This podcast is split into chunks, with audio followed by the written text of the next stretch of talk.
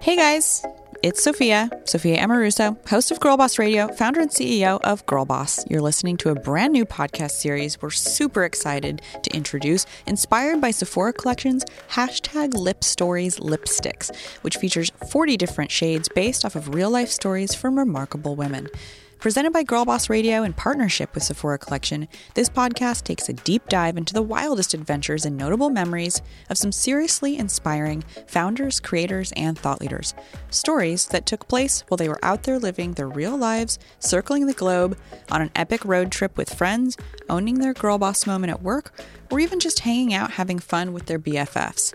You're in for some seriously candid, inspiring, funny stories, and we can't wait to see what hashtag lip stories inspires in you. In this episode of hashtag lip stories, high energy entrepreneur Sarah Robb O'Hagan will be sharing her lip stories about starting a lady business, a hashtag throwback tale, plus how she recharges on brunch day. Hi, I'm Melissa, an editor at Girlboss, and I had the pleasure of speaking with Sarah Robb O'Hagan. I'm Sarah Robb O'Hagan. I'm the CEO of Flywheel Sports, which is like the most badass boutique indoor cycling company on the planet.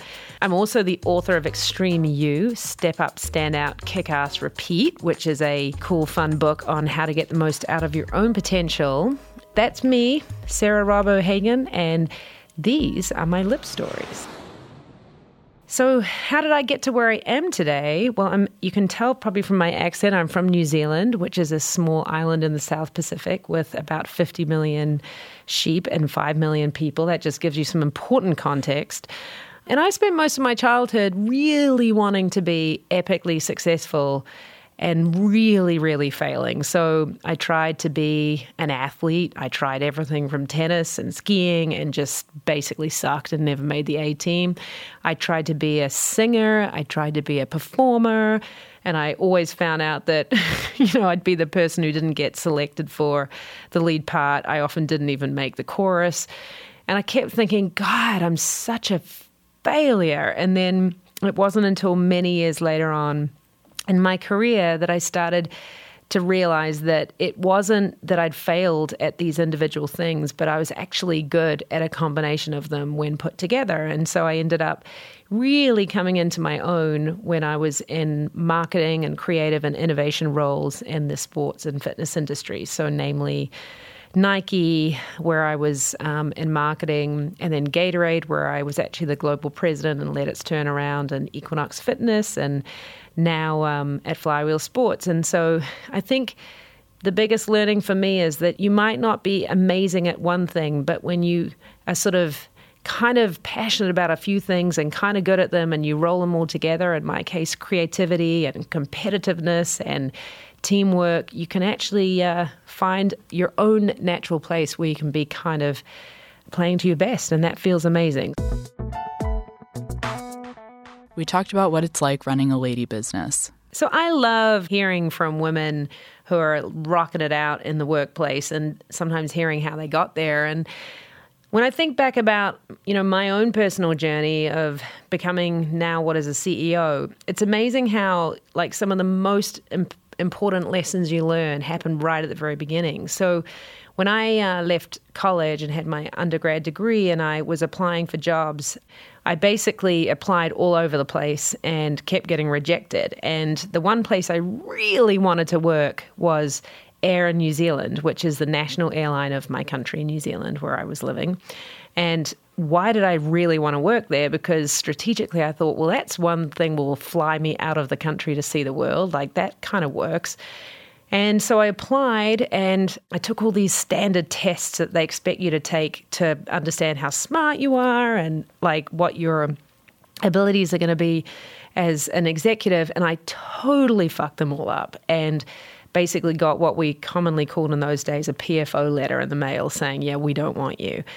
But you know what? I was super frustrated because I was like, why are they judging me on these tests when they just don't know me and I haven't had a chance to put my case forward? So instead of just taking no for an answer, I was like, you know what? No, I've got to figure out how to get in the door find the hiring manager and you know plead my case and so after a little bit of stalking and finding the hr person i've managed to talk my way into a half hour with the hiring manager research like crazy what the airline was doing and what they were facing so that I could go in and have an intelligent conversation about how I thought I could contribute to their growth going forward.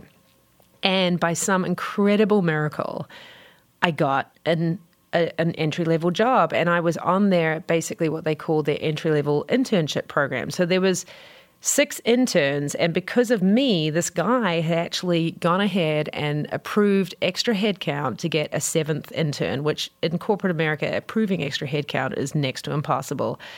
And the funniest part of the story is that once I got going underway, you know, we were on this rotation program, so we would have to go and learn every aspect of the business. And so that would be, you know, learning to check people in at the airport or learning to do a safety drill on an airplane. And everywhere we went, there would be like six little packets that had been made up for the interns. And then they would have to scramble and make packet number seven for the oddball that had been added to the group. And so every day, I was so aware that I kind of really didn't deserve to be there.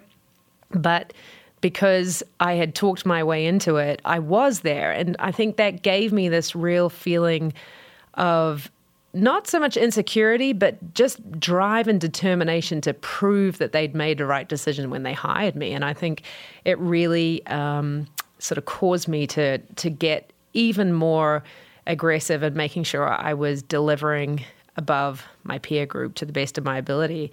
And I went on to have an incredible, you know, first six years of my career at the airline because of that, because it really fueled me when I had more of myself on the line to prove that I had been worth hiring.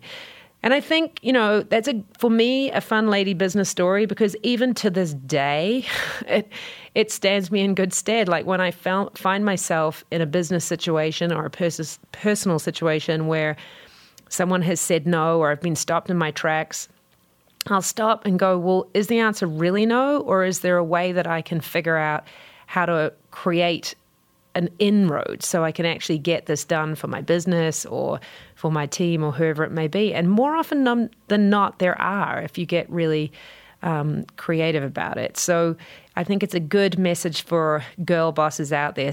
Don't take no for an answer when it's something you really care about. We spoke about feeling uncomfortable. So, when I think of a hashtag throwback moment, I definitely think of my teens.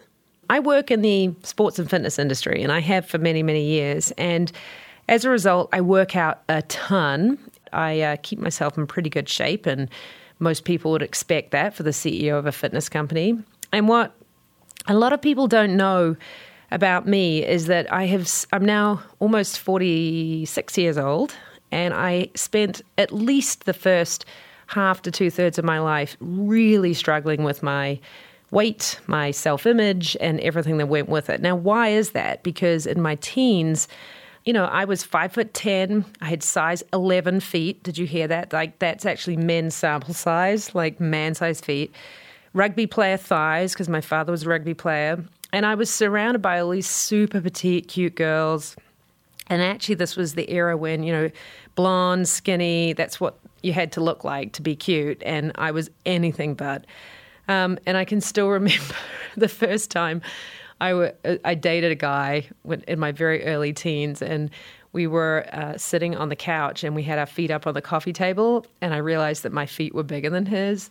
And I'm like, that's really fucking mortifying because I felt like Shrek.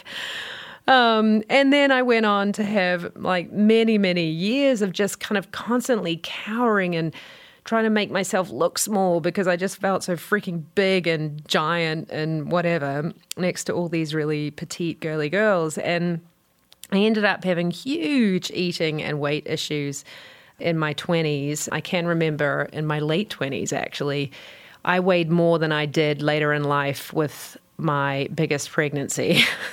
like I was significantly overweight to the point where one of my dear friends nicknamed me Kashin, which is the name of a famous elephant in the zoo where we grew up. So yeah, it was bad. Um, and the point is that it wasn't until at some point along the way, I guess in my late 20s, that I just said, fuck it. I'm sick of trying to be something that I'm not. I am tall. I am five foot 10. I am muscly. I am strong. And you know what? God damn it, that's a good thing. and I feel powerful and strong. And what's wrong with that? And it was that feeling of just accepting myself physically that immediately changed everything for me in terms of self confidence and the way I looked and felt. And I've never really looked back. And so, you know, for me, your physical confidence is very connected to your emotional and mental confidence, I think, particularly for women. And, you know, I'm really, really done with the sort of culture of us feeling like we have to be one, like, look the way society thinks we do. And if not, we, you know, knock young girls' confidence because it's just stupid. And so when I think about a hashtag throwback for me, it's that thought of, imagining being that person who's in my teens and looking at myself in the mirror and not feeling emboldened and powerful and beautiful and all the things that every woman out there should feel.